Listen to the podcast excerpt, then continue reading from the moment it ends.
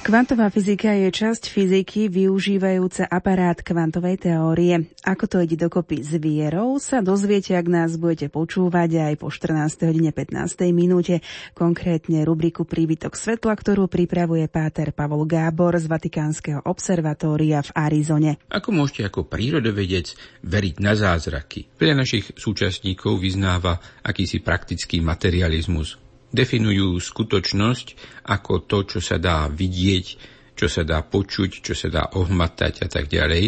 A domnievajú sa, že prírodovedec musí vyznávať podobný typ praktického materializmu. V dnešnom pokračovaní príbytku svetla sa vás pokúsim presvedčiť, že takýto naivný materializmus nie je vôbec v súlade s prírodnými vedami, presnejšie s kvantovou fyzikou. Okrem kvantovej fyziky by som ale samozrejme mohol menovať celý rad iných príkladov. K prírodným vedám metodický skepticizmus určite patrí.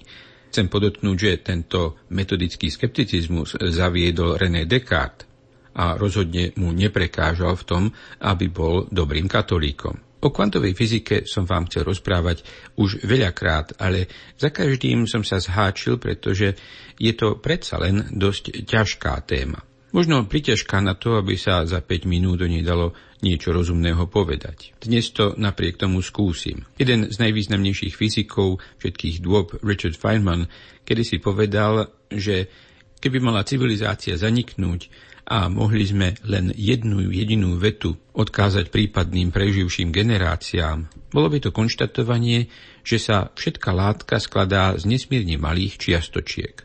Keby tie hypotetické preživšie generácie vzali túto nápovedu vážne, tak by z nej mohli vyvodiť určite viac než polovicu všetkých poznatkov fyziky a chémie. Tieto nesmierne malé čiastočky sú teda základom nášho sveta. Pritom sa ale správajú úplne odlišne od toho, na čo sme zvyknutí. Ono to na druhej strane ale nie až také podivné, pretože domnívam sa jediná vlastnosť týchto mikroskopických čiastočiek, ktorá je radikálne odlišná od všetkého, na čo sme zvyknutí z bežného sveta, je nerozlíšiteľnosť. Obvyklé nekvantové klasické veci sa vždy dajú nejako rozlíšiť. Dva výtlačky tej istej knihy nebudú úplne identické, lebo keď sa dobre prizriete, tak tam možno nájdete nejaké drobné rozdiely. Ale aj keby ste tie rozdiely nenašli, tak budete schopní dva makroskopické klasické objekty vždycky odlíšiť pomocou ich dejín. Jednoducho budete vedieť, že táto kniha je tá, ktorú ste si kúpili a mali ste ju na poličke, zatiaľ čo táto druhá, to je tá, ktorú ste dostali na Vianoce od niekoho, kto nevedel, že už jeden výtlačok máte. Naopak, Feynmanovské maličké čiastočky, tzv. kvantové objekty, sa správajú inak. Sú celkom principiálne nerozlíšiteľné. A táto nerozlíšiteľnosť je taká veľká, že dokonca ani tie dejiny vám niekedy nepomôžu. Nemôžem tu ísť do podrobností, ale je pomerne jednoduché ukázať na menej než na jednej stránke vzorčekov, ako hlboko s týmto súvisí príklad Schrödingerovej mačky. Tak tejto téme sa budeme venovať aj po pesničke a takisto si priblížime aj prácu Ervina Schrödingera, rakúskeho fyzika a spolutvorcu kvantovej mechaniky. Preslavil sa predovšetkým formuláciou nerelativistickej vlnovej rovnice pre popis hmotných častí, ktorú na jeho počesť nazývame Schrödingerová rovnica. Je takisto držiteľom Nobelovej ceny za fyziku v roku 1933. Viac ale po pesničke 14 hodín 19 minút.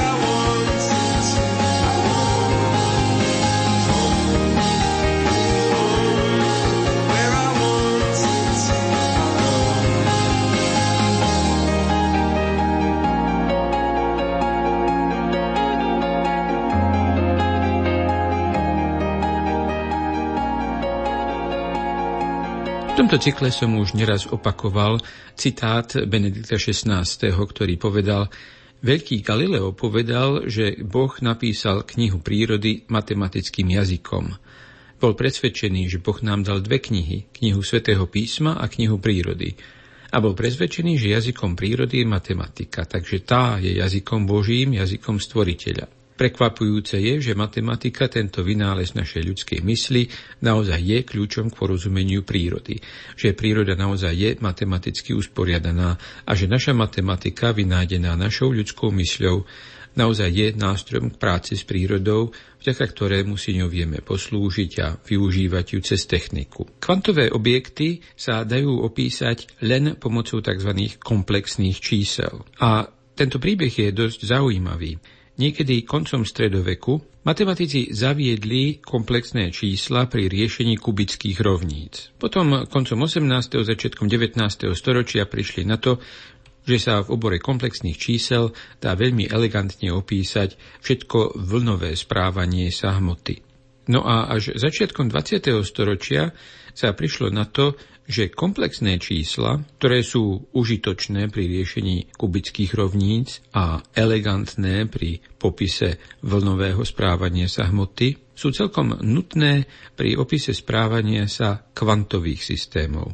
Bez komplexných čísel sa kvantový svet opísať nedá. My sme zvyknutí na reálne čísla. Všetky veličiny, ktoré meriame, meriame v obore reálnych čísel. Dĺžka stolu, hmotnosť múky. Všetky tieto bežné merania sa odohrávajú v obore reálnych čísel. No to platí celkom všeobecne. Všetky merateľné veličiny nadobúdajú reálne hodnoty. V akom teda zmysle sú kvantové objekty doma v obore komplexných čísel? Je to veľmi prekvapujúce a kontraintuitívne, ale ak máme opísať kvantové objekty sami o sebe, tak tie existujú v svete komplexných čísel, nie v svete reálnych čísel. Až keď vykonáme meranie, tak sa z kvantového objektu vykľuje reálne číslo. No a práve v tom je problém Schrödingerovej mačky. Predstavte si škatuľu, do ktorej zavriete mačku, chuderku, s aparátom, ktorý tú mačku zabije, vo chvíli, keď sa odohraje nejaký kvantový jav, napríklad radioaktívny rozpad nejakého atómu. Mačka bude teda živá alebo mŕtva podľa toho, či k tomu radioaktívnemu rozpadu už došlo alebo ešte nie. Ak je škatuľa zavretá, nevieme, čo sa s mačkou vo vnútri deje. No a táto naša nevedomosť je principiálna, pretože súvisí s podivnosťou kvantových javov. Kedy sa ktorý atóm radioaktívne rozpadne, to sa totiž nedá predpovedať. Ako áno, ako nie, ale tú mačku my môžeme spolu s tým radioaktívnym atómom opísať pomocou kvantovej mechaniky. Stav mačky, teda či je živá alebo mŕtva, je totiž previazaný so stavom radioaktívneho atómu. Tak ako píšeme jedno, opisujeme zároveň druhé. No ale opis radioaktívneho atómu v kvantovej mechanike sa odohráva v rovine komplexných čísel – a je preň charakteristická tzv. superpozícia stavov. Stav pred rozpadom atómu a stav po rozpade atómu sú len dve možnosti z nekonečného množstva možností stavov, aké daný atóm môže zaujímať v komplexnom obore.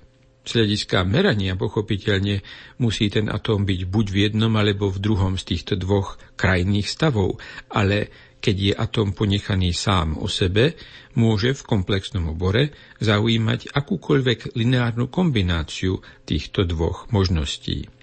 A tým pádom aj chudierka mačka môže byť zároveň živá a mŕtva. Že to nedáva zmysel? Je pravda, že vo svete klasických, čiže nekvantových vecí je niečo takéto nepredstaviteľné. Pre kvantové objekty však, ktorých domovom je svet komplexných čísel, sú takéto superpozície stavov celkom bežné. Čo je teda fyzikálna skutočnosť?